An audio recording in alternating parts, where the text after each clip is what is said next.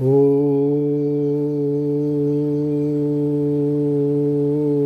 परमात्मने नमः। श्री गणेश पुराण क्रीड़ा खंड निन्यानवे व अध्याय। नौवें वर्ष में गुणेश का बालकों के साथ जल क्रीड़ा करना, गुणेश द्वारा अश्वरूपी दैत्य का वध, नाग कन्याओं का गुणेश को नागलोक ले जाना, भगासुर नामक दैत्य के वध की कथा। ब्रह्मा जी बोले, गुणेश्वर ने नौवें वर्ष की अवस्था में एक अद्भुत कार्य किया। एक बार भी अपने वाहन मयूर पर विराजमान होकर चारों हाथों में पास अंकुश, पदम और परशु, इन चार आयुधों को धारण कर बालकों के साथ क्रीड़ा के लिए निकल पड़े। उस समय उन्होंने विविध अलंकार धारण किए हुए थे। वे मृग की नाभि से प्राप्त होने वाली कस्तूरी का तिलक लगाए हुए थे। और उन्होंने दिव्य वस्त्रों को धारण किया हुआ था। पूर्णिमा के, चंद्रमा की कांति के समान वे सुशोभित हो रहे थे। श्री संपन्न वे गुणेश्वर बालकों के द्वारा जय जयकार के साथ स्तुत हो रहे थे। कुछ बालक उनको प्रणाम कर रहे थे और कुछ उनका छत्र और ध्वज पकड़े हुए थे। कुछ बालक चमक दिला रहे थे। उनके दर्शन से बालकों को महोत्सव की प्रतीति हो रही थी। क्रीड़ा करते हुए वे सभी एक सरोवर के पास जा पहुँचे, जो पाँच योजन विस्तार वाला था। वह सरोवर अगाध जल वाला था और मगर मत्स्य, कछुआ तथा मेढकों से समन्वित था। वह चारों ओर से लताओं तथा वृक्षों से घिरा हुआ था। वहाँ नाना प्रकार के पक्षीगण रहते थे। कुछ बालक उछलकर उस सरोवर के जल में कूद पड़े और कुछ धीरे धीरे उस सरोवर के जल में उतरे। उस सरोवर के तट प्रदेश पर फलों से लगाया हुआ एक विशाल आम का वृक्ष देखकर मयूरेश उस पर चढ़ गए और अन्य बालक भी आम के फलों को खाने की इच्छा से उस पर चढ़े। आम के फलों के द्वारा भी बालक परस्पर में एक दूसरे को मारते हुए इस प्रकार से क्रीड़ा करने लगे कि किसी का अंग भंग ना हो। इस क्रीड़ा में पलायत कुछ है, बालक उस वृक्ष की डालियों को तोड़ते हुए उस सरोवर के जल में गिर रहे थे। इस प्रकार भी सब खेल ही रहे थे कि वहाँ एक दैत्य वहाँ आ पहुँचा। वह घोड़े का रूप बनाया हुआ था। उस दैत्य के पाँवों के प्रहार से पर्वत भी चूर चूर हो जाते थे और उसके हिनहिनाने के शब्द से तीनों लोग काँप उठते थे। वह अपनी पूंछ की चंचलता से अनेक प्राणियों को मार डालता था। अश्वरूपी वह दैत्य उस आम के वृक्ष के तने पर अपने कंधे को रगड़ने लगा। उस दैत्य के दारुण गर्जन से वृक्ष के कंपित हो जाने पर बालक गुणेश गिर पड़े। जब गुणेश वृक्ष से सरोवर के जल में गिर पड़े तो कुछ बालक भयभीत होकर भाग गए और वृक्ष से गिरने से गिरने से कुछ बालकों के सिर फूट गए। कुछ बालक जल्दी जल्दी उस वृक्ष से उतरने लगे। जब गुणेश को जल के भीतर रहते हुए दो मुहूर्त का समय व्यतीत हो गया तो वे सभी मुनि बालक रोने लगे। वे आपस में कहने लगे कि हम माता, उमा से क्या कहेंगे और कैसे उन्हें अपना मुख दिखलाएँगे? भगवान शंकर भी क्रुद्ध होकर हमें भस्म कर डालेंगे। सरोवर के इस अगाध जल के भीतर प्रवेश करने में हम समर्थ नहीं हैं। वे गुणेश तो हमारे माता पिता पालन करने वाले, भाई रक्षा करने वाले तथा सखाए, ब्रह्मा जी बोले वे बालक इस प्रकार जब शोक कर रहे थे, उसी समय मयूरेश ने उस अश्वरूपी दैत्य के दोनों कान पकड़ लिए और उसे जल के भीतर खींचा। वे बलवान प्रभु मयूरेश बलपूर्वक उस दैत्य के ऊपर आरूढ़ हो गए और अपने भार से उसे उस दैत्य को बार बार जल के भीतर डुबाने लगे। वह अश्वरूपी दैत्य अपने नेत्रों से तथा मुख से बार बार बहुत सा जल उगलने लगा। उसके कानों में तथा श्वास मार्ग में जल भर गया और भीषण शब्द करते हुए उसने प्राण त्याग दिए। मयूरेश ने अपने एक हाथ से पकड़ कर हिला डुला कर उस दैत्य को जल से बाहर फेंक दिया। यह देखकर भी सभी बालक अत्यंत हर्षित हो गए। और बार बार नृत्य करने लगे। उन्होंने उस महान दैत्य को भूमि पर सौ टुकड़ों में विभक्त हुआ देखा। उन सभी बालकों ने महान बल तथा पराक्रम से संपन्न उन मयूरेश की प्रशंसा की। तदनंतर वे सभी उन मयू, देव मयूरेश से कहने लगे, हम आपकी मृत, आपको मृत जानकर बहुत रोने लगे, किंतु तभी हमने दैत्य को मारकर सरोवर से बाहर आते हुए आपको देखा। इसके अनंतर वे सभी बालक उस सरोवर के जल में प्रविष्ट होकर अपनी अपनी अंजलि में जल भरकर पुनः एक दूसरे को भिगोने लगे। तदनंतर उन सभी ने एक साथ ही गणनायक मयूरेश को जल से उसी प्रकार भिगो डाला, जैसे कि वर्षा काल में मेघ, पृथ्वी तथा पर्वतों को भिगो डालते हैं। अपनी छह भुजाओं के द्वारा भी जब भी मयूरेश उन बालकों को भिगोने में सफल ना हो सके, तब उन्होंने उन बालकों पर अपने असंख्य हाथों से जल छिड़का। उस समय उस प्रकार का आश्चर्य देखकर वे सभी बालक परस्पर एक दूसरे से कहने लगे, ये छह भुजाओं वाले मयूरेश, असंख्य भुजाओं वाले कैसे हो गए? तदनंतर कुछ निराश से हुए। वे मुनियों के बालक उनसे कहने लगे, हे प्रभु, कहाँ तो हम दो हाथ वाले और कहाँ आप? बल तथा उससे संपन्न असंख्य भुजाओं वाले भुवनेश्वर। उन्हें भी सभी कुछ दुष्ट से होकर उन मयूरेश के ऊपर जल छिड़कने, फेंकने लगी। तदनंतर अनंत स्वरूप धारण करने वाले वे गणनायक मयूरेश अपने तेज के प्रभाव से एक एक बालक के सामने छह भुजा वाला होकर उन सभी को जल से सींचने लगे। दूसरे ही क्षण में मयूर पर आरूढ़ होकर चार आयुधों वाले रूप में दिखाई दिए, तब उन बालकों ने दोनों हाथ जोड़कर उन देव गुणेश्वर को प्रणाम किया। तदनंतर उन्होंने उन गुणेश्वर के मुख के भीतर सभी स्वर्गों से संबंधित विश्व को देखा। इसके साथ ही गंधर्वों, यक्षों, राक्षसों, नदियों, समुद्रों, वृक्षों और देवताओं, असुरों तथा मनुष्यों से युक्त समस्त चराचर विश्व का दर्शन किया। इस प्रकार दृश्य देखकर भी बालक भय से व्याकुल हो उठे और उन प्रभु की इस प्रकार प्रार्थना करने लगे। बालक बोले, हे अखिल विश्व के स्वामी इस समय हम न अपने को जान पा रहे हैं और न किसी दूसरे को ही जान पा रहे हैं। हे विभु, हम पर कृपा करके आप एक रूप वाले हो जाएँ। ब्रह्मा जी बोले, उन सबकी इस प्रकार की प्रार्थना को सुनकर वे प्रभु अपने पूर्ववत स्वरूप में हो गए। इसी समय की बात है कि वहाँ कुछ नांग कन्याएँ कीड़ा करने लगीं, जिनको देख लेने मात्र से आठ प्रकार की नायिकाएँ अत्यंत लज्जित हो उठती थीं और जिनके नेत्रों को देखकर हरणियाएँ अत्यंत लज्जित होकर भाग जाती थीं। उनका शरीर अति सुंदर था, वे सभी प्रकार के अलंकारों से विभूषित थीं। वे मयूरोश को देखकर कामाग्नि से जलती हुई अत्यंत बेवल हो उठी। वे सभी नांग कन्याएँ एक साथ कहने लगी कि यदि ये हमारे स्वामी हो जाते तो हमारा जन्म लेना सफल हो जाता, हमारा जीवन सफल हो जाता और हमारी ही तरुणावस्था भी सफल हो जाती। तब उन्होंने धैर्य धारण कर उन गुणेश से पूछा, आपका आगमन कहाँ से हुआ है? आपके मुखमंडल को देखकर हम लोगों के चित्त में अत्यंत व्याकुलता हो उठती है हे नरश्रेष्ठ, आप अपने शरीर का संपर्क कराकर हमारे चित्त को शांति प्रदान कीजिए। देव गुणेश, बोले, मैं भगवान शिव का पुत्र हूँ और मेरा मयूरेश यह नाम विख्यात है। मुनियों के बलवान बालकों ने मुझे सरोवर में डुबा दिया था। संयोग बस मुझे आपके चरण कमलों का दर्शन हुआ। वे नांग कन्याएँ बोली, आप हमारे घर मैं क्षण भर ठहर कर विश्राम करने की कृपा करें। देव गुणेश बोले, चूँकि मेरे वियोग में मेरी माता पार्वती अत्यंत दुखी हो उठेंगी, अतः मैं आपके स्थान पर नहीं जाऊँगा। आप सभी नाम कन्याएँ वापस चली जाएँ। ब्रह्मा जी बोले, ऐसा कह ही रहे थे कि उसी समय भी नांग कन्याएँ उन्हें पकड़कर अपने घरों को ले चली। उस समय पुनः उन गुणेश को न देखकर भी सभी मुनि बालक शोक करने लगे। बालक बोले, दयालु होने पर भी आज भी गुणेश्वर न जाने क्यों निष्ठुर हो गए हैं? अमृत वर्षणी किरणों वाला चंद्रमा कभी भी उष्णता को प्राप्त नहीं होता। अपराधी होने पर भी पिता अपने पुत्रों को परित्याग नहीं करता। आप कहाँ चले गए हैं? आपके बिना हमारे प्राण चले जाएँगे।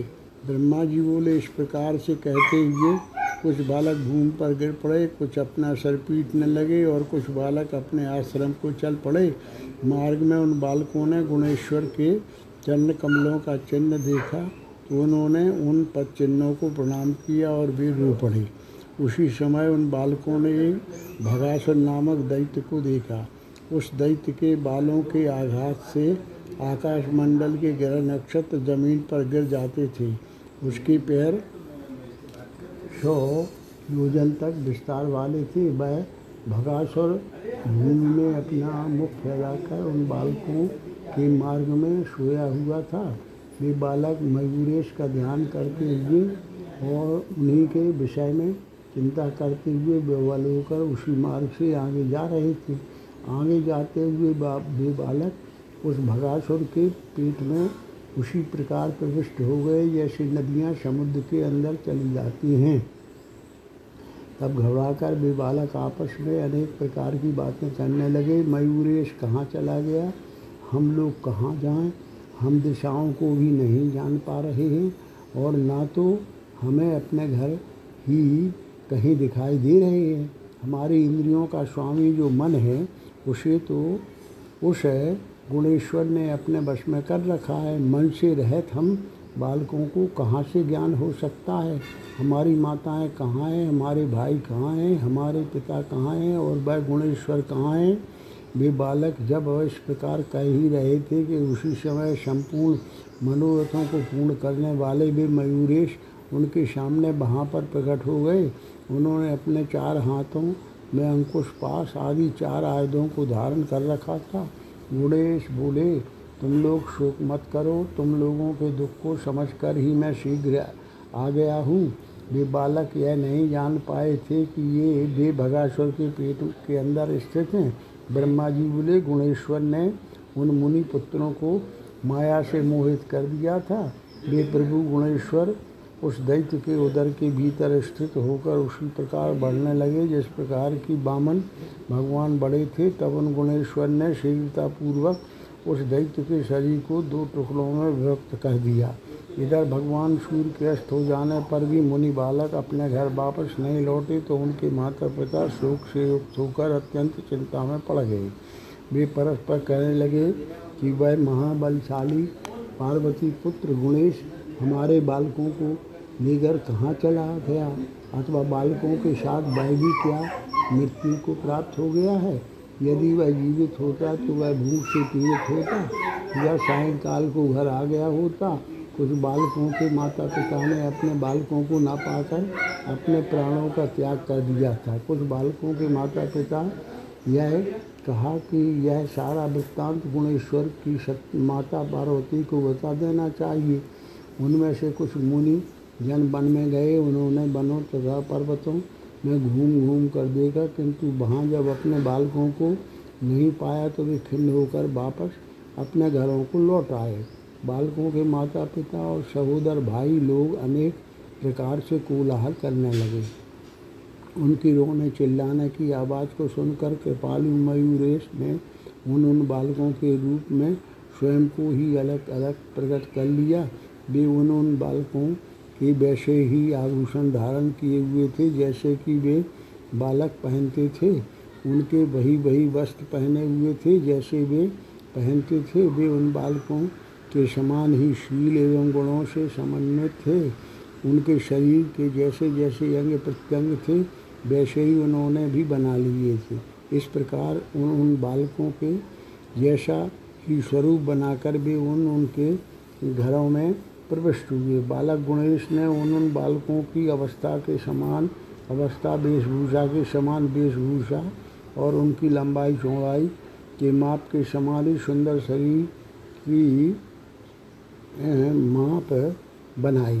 तब माताएँ उन बालकों को उठाकर शीघ्र ही घर के अंदर ले गईं और उन्होंने प्रेमयुक्त तथा परम आनंद में निमग्न होकर उन्हें अपना स्तनपान कराया। इस प्रकार पिता तथा माताओं के साथ उस अपने अपने बालक ही दिखाई दिए। तदनंतर उन माताओं ने कुछ क्रुद्ध सा होकर उनसे कहा, तुम लोग कहाँ थे? तुम लोग उषा काल में ही कहाँ चले गए थे? ना तो तुमने स्नान किया, न भोजन ही किया और न कुछ खाया ही है। अब आज के बाद तुम उस मयूरेश्वर के साथ कहीं नहीं जाओगे। ब्रह्मा जी बोले, बालकों की इस प्रकार से भली भांति समझाकर माताओं ने अपने अपने बालकों का आलिंगन किया और अत्यंत सुख का अनुभव किया।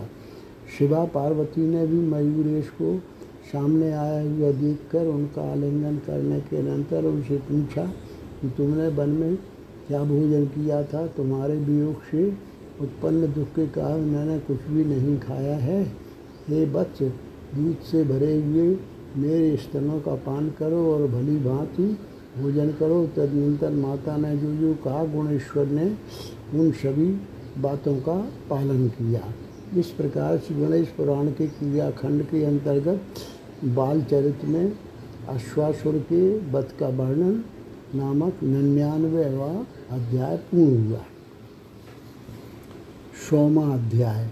नागलोक में नाग कन्याओं द्वारा मयूरेश्वर का स्वागत सत्कार नागराज वासुकी को मयूरेश्वर द्वारा आभूषण के रूप में धारण करना, सर्पों तथा मयूर का युद्ध शेषनाग को आभूषण के रूप में धारण करना शेषनाग द्वारा मयूरेश की स्तुति शेषनाग द्वारा संपाति आदि को बंधन मुक्त करना, मयूरेश्वर का नागलोक से धरती पर आना भगासुर से बालकों को मुक्त कराकर वापस घर में आना और अपनी माया दिखाना। ब्रह्मा जी बोले संपूर्ण विश्व के स्वामी और अनेक स्वरूप धारण करने वाले भगवान मयूरेश अत्यंत सौंदर्य संपन्न स्वरूप वाले थे। नाग कन्याएँ उनके साथ आनंद क्रिया करने के लिए उन्हें अपने घर नागलोक में ले गईं और वहाँ उन्होंने बहुत विस्तार से पूजन किया। उन्होंने सुगंधित तेल से उन्हें उपटन लगाकर गर्म जल से स्नान कराया। दिव्य वस्त्रों, अलंकारों तथा विविध प्रकार के चंदनों से उनकी पूजा कर धूप, दीप, नैवेद्य, फल, तांबूल तथा स्वर्ण उपचार उन्हें समर्पित किए। तदनंतर भी नाग कन्याएँ दोनों हाथ जोड़कर कहने लगी, हे प्रभु, हम लोग धन्य हैं जो कि आज आपके उन चरणों का हमने दर्शन किया है, जिनके दर्शन की अभिलाषा ब्रह्मा आदि देवता भी रखते हैं। आज यह नांग लोग अत्यंत धन्य हो गया है।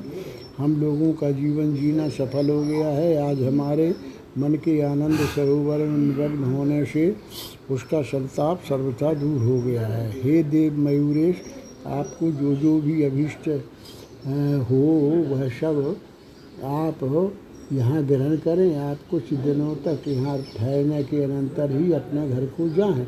मयूरेश बोले, मैं तुम सब की अभिलाषा को अवश्य पूर्ण करूँगा, परंतु मेता, मेरी माता पार्वती मेरी प्रतीक्षा कर रही हैं।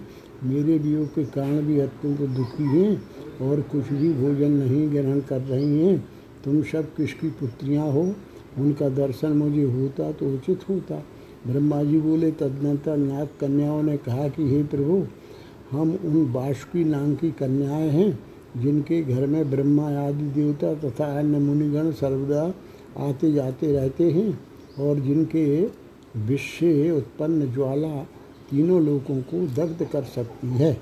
ब्रह्मा जी बोले, ऐसा कहने के अनंतर उन गुणेश्वर को आगे करके वे कन्याएँ पिता बाष्की के पास पहुँची नागराज बाष्की अनेक नागों से समन्वित थे और एक अत्यंत प्रदीप्त रत्नमय सिंहासन पर विराजमान थे।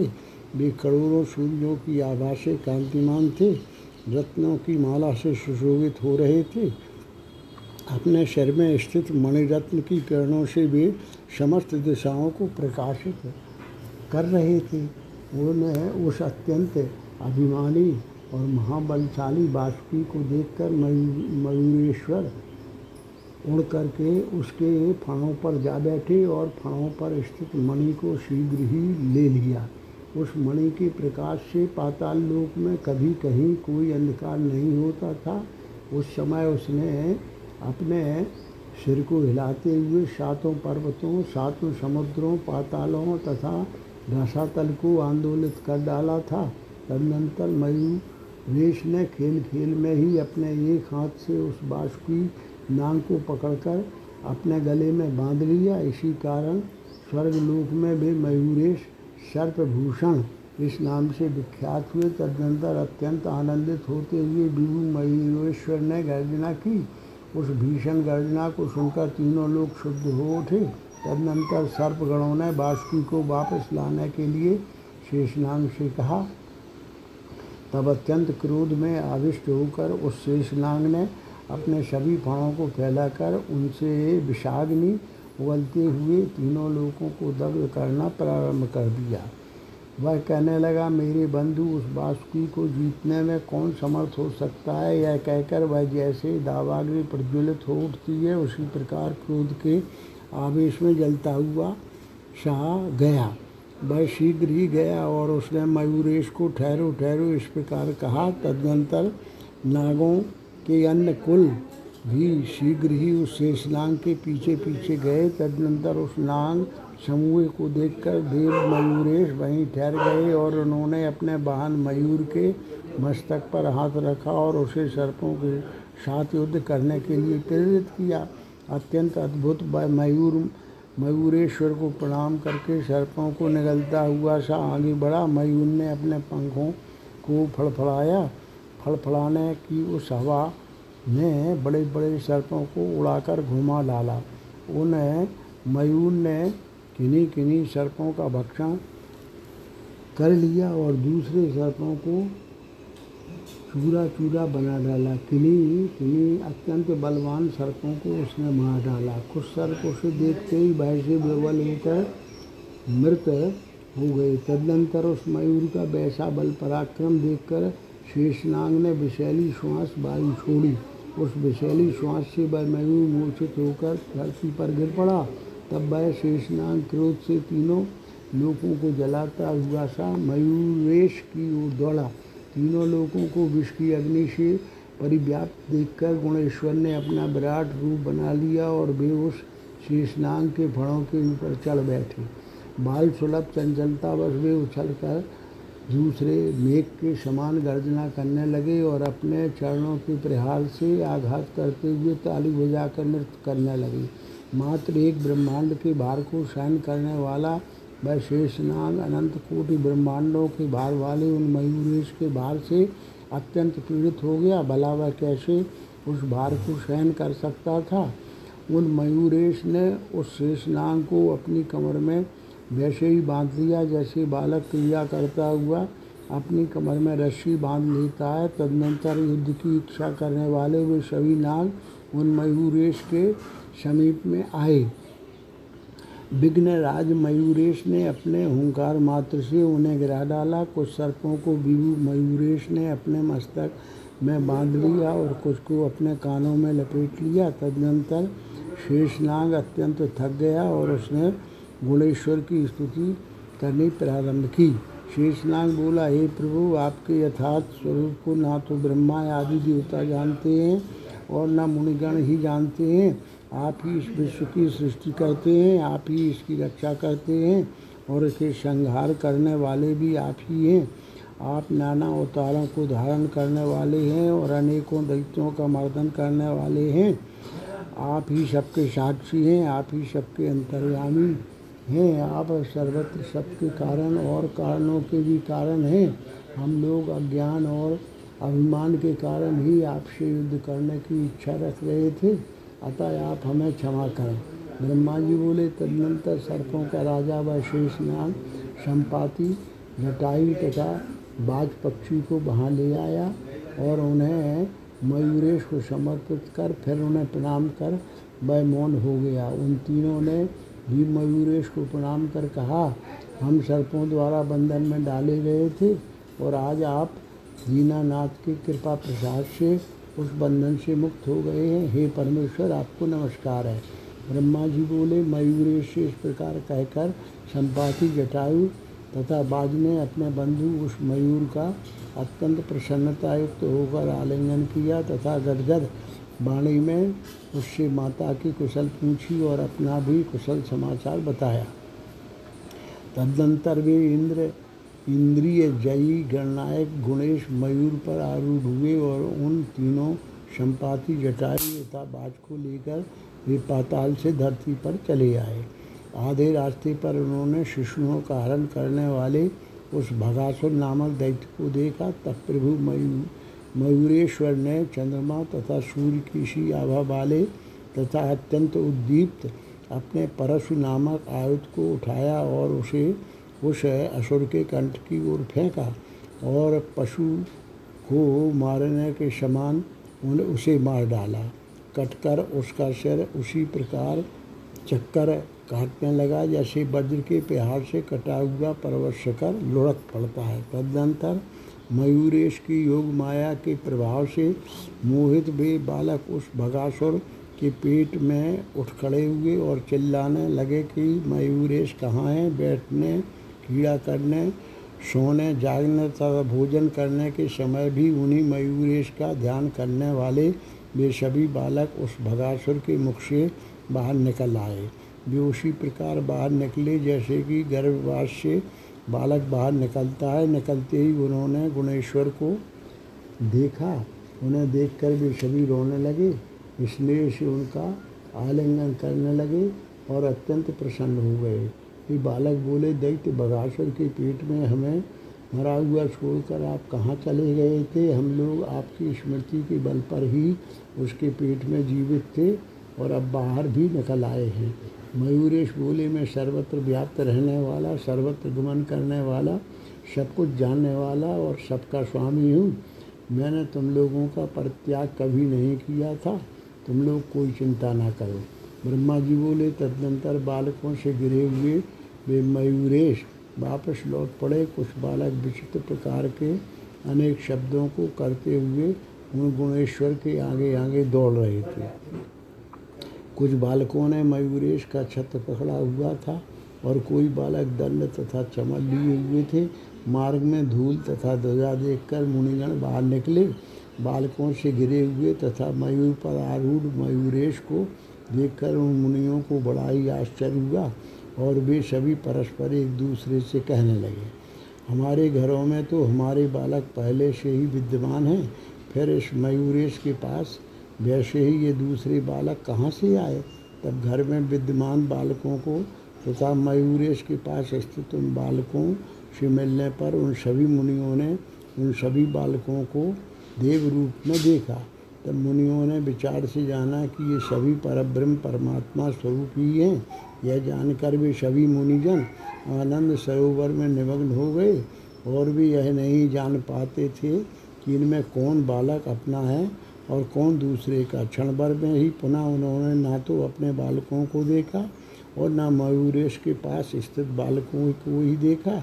वे भ्रमित होकर देख रहे थे। पुनः मयूरेश की माया से मोहित हुए वे सभी मुनगण केवल अपने अपने बालकों को ही देख रहे थे। अन्य बालकों को नहीं। कोई बालक अपने पिता के पास बैठकर वैसे ही पाठ कर रहा था, जैसे पहले करता था, कोई अपनी माता के पास आकर अत्यंत प्रसन्नता पूर्वक दुग्ध पान कर रहा था, कोई बालक अपनी माता का आलिंगन कर रहा था तो कोई पिता का, कोई अपने भाई को मारकर वैसे ही रो रहा था मानो उसी को मारा गया हो। पार्वती ने भी अपने पुत्र मयूरेश को देखकर उसका आलिंगन किया एवं प्रसन्न होकर उसे स्तनपान कराया और प्यार भरे गुस्से से कहने लगी, हे वत्स, तुम इतनी देर में क्यों आए हो? तदनंतर देवी पार्वती मयूरेश का हाथ पकड़कर उन्हें घर के अंदर ले गए वे सभी मुनिगण भी अपने अपने बालकों को लेकर अपने अपने आश्रम की ओर गए इस प्रकार श्री गणेश पुराण के क्रिया खंड में भगासुर का वध नामक सोमा अध्याय पूर्ण हुआ।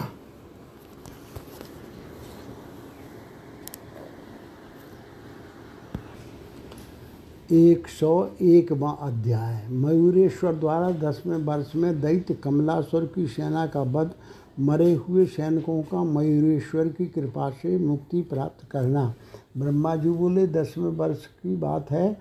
एक दिन जब भगवान महेश्वर सुखपूर्वक बैठे हुए थे उनके वाम भाग में देवी गिरजा विराजमान थी और वे भगवान शिव सात करोड़ गणों से घिरे हुए थे तथा अपने आँगन में नृत्य करते हुए शिशु मयूरेश को देख रहे थे। उसी समय गौतम आदि मुनिगण उनके पास आए और उन्होंने भगवान शिव को प्रणाम किया। तदनंतर वे प्रबुद्ध मति वाले मुनिगण महान ओज समन्वित भगवान महादेव से बोले, हे शिव, आप मयूरेश के साथ जितने समय तक यहाँ स्थित रहेंगे, तब तक अनंत दैत्यों का आगमन यहाँ होता रहेगा। हम लोग इस कारण अत्यंत पीड़ित हो रहे हैं। अतः हे शिव, अब आप कहीं अन्यत्र रहने को चले जाएँ, अथवा हे हर, आपकी आज्ञा हो तो हम ही कहीं अन्यत्र चले जाते हैं। शिव बोले, आप लोगों के साथ मैंने जो नौ वर्ष अत्यंत सुखपूर्वक व्यतीत किए हैं, मयूरेश ने आने वाले उन विघ्नों को भी दूर किया है आप लोगों के चले जाने पर, हमारे यहाँ स्थित रहने से क्या प्रयोजन है? अतः मैं ही किसी निरापद स्थान पर चला जाऊँगा। ब्रह्मा जी बोले, भगवान शिव के इस प्रकार के वचनों को सुनकर मुनियों ने उन्हें प्रणाम किया और वे, देव मयूरेश की जय हो, ऐसा कहकर अपने स्थान को चले गए। भगवान शिव भी अपने गणों को साथ लेकर बिरखप पर आरूढ़ होकर तथा पार्वती के से समन्वित होकर एवं मयूर पर विराजमान मयूरेश को आगे करके अत्यंत प्रसन्नता के साथ अपने अभीष्ट स्थान को चल पड़े। उस समय विविध प्रकार के वाद्यों की ध्वनि से समस्त आकाश मंडल निर्नादित हो रहा था। शिव के साथ साथ जा रहे मयूरेश के पीछे सभी मुनिगण भी उनको विदा देने हेतु गए। उनकी पत्नियाँ भी स्नेहपूर्वक गदगद कंठ से बोलने वाले अपने बालकों को साथ लेकर गईं उस समय आकाश से, धूल से आच्छादित हो जाने के कारण कुछ भी दिखाई नहीं दे रहा था। तदनंतर भगवान शिव ने उन सभी मुनियों एवं बालकों सहित मुनि पत्नियों को लौटाकर दक्षिण दिशा को की ओर प्रस्थान किया। इसी बीच में वहाँ सिंधु दैत्य के द्वारा भेजा गया महान योद्धा कमलासुर सेना लेकर आ पहुँचा। वह परम मायावी असुर ब्रह्मा, विष्णु रुद्र आदि देवताओं से भी अजय था। उसे देखकर मुनिगण भाग चले। वे आपस में कहने लगे, हे मुनियो, अरे, भगवान शंकर का परित्याग करके तो कहीं भी नहीं रहा जा सकता है। अब हम कहाँ जाएँ? अब तो इस दैत्य राज के द्वारा हम मारे ही गए हैं। इस प्रकार विचार करने के उपरांत वे सभी भयभीत मुनिगल पुनः भगवान शंकर के समीप आ पहुँचे और उनसे कहने लगे कि, हे महेश्वर, इस दैत्य राज से हमारी रक्षा कीजिए। आप मयूरेश के साथ सर्वदा हमारे साथ रहिए। यदि ऐसा नहीं होगा तो आपके अनुगामी हम सभी भयभीत होते रहेंगे। उन सभी ने मार्ग में कमलाश्वर को आता हुआ देखा। उसके साथ बारह अक्षौणी सेना थी। उसने आकाश मंडल को धूली से आच्छादित कर दिया था, उसकी सेना के गजारोही सबसे आगे चल रहे थे। तदनंतर रथारोही, घुड़सवार और सबसे पीछे पैदल सेना चल रही थी। उन सैनिकों ने शस्त्रों की चमचमाहट से के सामने सूर्य का प्रकाश कुछ भी दिखाई नहीं दे रहा था। उस समय अश्वा गजारोही, अश्वारोही, रथारोही तथा पैदल सेना के विविध प्रकार के शस्त्रों के संघर्षण से मिश्रित महान कोलाहल की ध्वनि हो रही थी। आगे आगे चल रहे शिव के गुप्तचर दूतों ने उस महान दैत्य को देखा। वह महादैत्य शंखासुर का भाई था और विविध प्रकार के वस्त्राभूषणों को धारण किए हुए था। उसने अनेकों प्रकार के आयुधों को धारण कर रखा था। गणों ने आकर उसके विषय में शिव को समाचार बताया। उसके पैर के आघात से तत्काल कूर्म शेष आदि कंपित हो उठते थे। आगे आगे जा रहे मुनिगण उसे देखकर भयभीत होकर भूमि पर गिर पड़े। तदनंतर उन्होंने मयूरेश से कहा, हे मयूरेश, हे महाभाग आप हम सबकी रक्षा किस प्रकार करें, से करेंगे? ब्रह्मा जी बोले उनके इस प्रकार के वचनों को सुनकर वे गुणेश्वर बोले, हे मुनि श्रेष्ठो, भगवान शिव के रहते हुए आप लोगों को कोई चिंता नहीं करनी चाहिए। तदनंतर मयूरेश ने भगवान शिव को प्रणाम कर उनसे कहा, देव गुणेश्वर बोले कमलाश्वर नामक दैत्य बहुत बड़ी सेना के साथ आया है। यदि आपकी मुझ पर कृपा हो तो मैं शीघ्र ही युद्ध के लिए जाऊँ। शिव बोले, हे पुत्र, तुमने तो बहुत अच्छी बात कही है। इससे मेरे हृदय को बड़ा आनंद हुआ है। वह दैत्य श्रेष्ठ बारह अक्षौणी सेना को साथ लेकर आया हुआ है। फिर तुम अकेले क्यों जाओगे? तुम सात करोड़ गणों से समन्वित होकर जाओ। तुम विजय प्राप्त करो। उस महान बलशाली शत्रु को तुम शीघ्र ही मार डालो। देव बोले, हे स्वामन, आपके कृपा प्रयास से मैं तीनों लोगों को दग्ध कर सकता हूँ, ऐसा मेरा विश्वास है। मैंने कितने ही दैत्यों को मार डाला, मार नहीं डाला है, क्या? वह सब आपको ज्ञात नहीं है, फिर भी इस दैत्य की गणना ही क्या है? मैं शीघ्र ही विजय प्राप्त कर वापस लौटूँगा। ब्रह्मा जी बोले, पुत्र गुणेश्वर का यह वचन सुनकर भगवान शिव ने उसका आलिंगन किया और सिर पर अपना मंगलमय हाथ रखकर हाथ में त्रिशूल धारण कराया। तदनंतर भगवान शिव ने गणों से समन्वित अपने पुत्र महेश्वर को युद्ध की आज्ञा प्रदान की। महान जय घोष के साथ दसों दिशाओं को निनादित करते हुए विघ्नों का विनाश करने वाले तथा युद्ध करने की लालसा वाले वे मयूरेश्वर प्रमथ गणों के साथ निकल पड़े। उस समय पार्वती सहित भगवान शिव भी बरखत पर आरूढ़ होकर युद्ध देखने की इच्छा से उनके पीछे पीछे गए। बहुत विशाल दैत्य सेना को देखकर मयूरेश ने अपने शरीर से बहुत बड़ी सेना को प्रकट किया। तदनंतर दोनों सेनाओं में युद्ध होने लगा।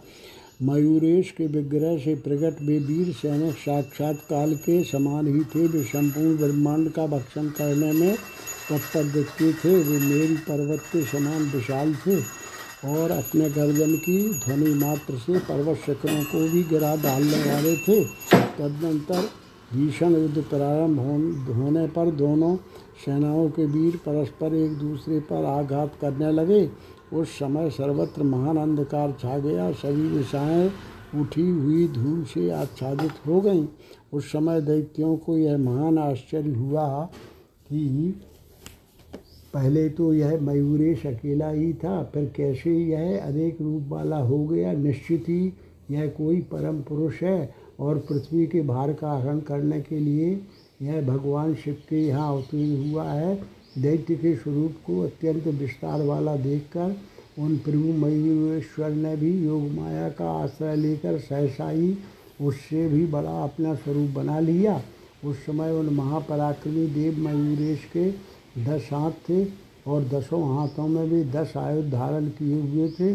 तदनंतर मयूरेश उस दैत्य का नाना प्रकार के शस्त्रों के प्रहार से और नाना प्रकार की युद्ध कलाओं के द्वारा परस्पर युद्ध होने लगा। मयूरेश के साथ आए गण तथा उस दैत्य के सैनिक कभी अलग अलग होकर और कभी समूह बनाकर परस्पर युद्ध कर रहे थे। वे कभी मुट्ठी के प्रहार से तथा कभी दांतों के काटने से तो कभी अस्त्र शस्त्रों के द्वारा एक दूसरे से युद्ध कर रहे थे।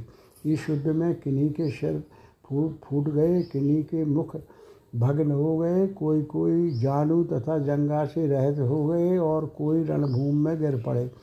अस्त्रों तथा शस्त्रों के घात प्रतिघात की ध्वनि से दसों दिशाओं को प्रतिध्वनित करते हुए वे योद्धा धूल के द्वारा अंधकार छा जाने के कारण अपना तथा अपने स्वामी का नाम ले लेकर परस्पर प्रहार कर रहे थे। उस युद्ध में सिर कटे हुए धड़ अपने सामने आने वाले अपने पक्ष के तथा शत्रु पक्ष के वीरों को मार रहे थे। अंततः दैत्य कमला सुर की सेना के सैनिक पराजित होकर उस दैत्य के समीप चले गए और उन्होंने कमलासुर को बतलाया कि असंख्य दैत्य मारे जा चुके हैं और उनके रक्त की नदियाँ प्रवाहित हो चली हैं।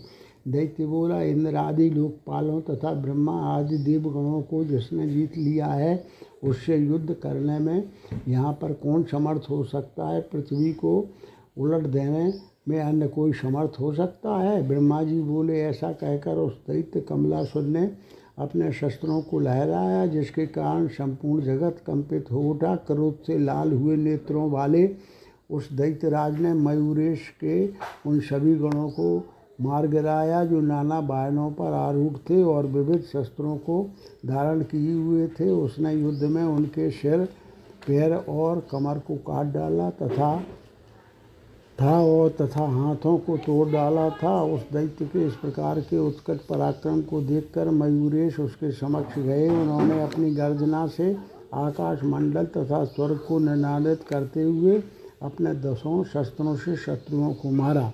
इस कारण असंख्य दैत्य मृत्यु को प्राप्त हुए और उन्होंने अत्यंत दुर्लभ मुक्ति प्राप्त की। इस प्रकार श्री गणेश पुराण के क्रियाखंड में दैत्य सेना के वध का वर्णन नामक एक सौ एकवा अध्याय पूर्ण हुआ।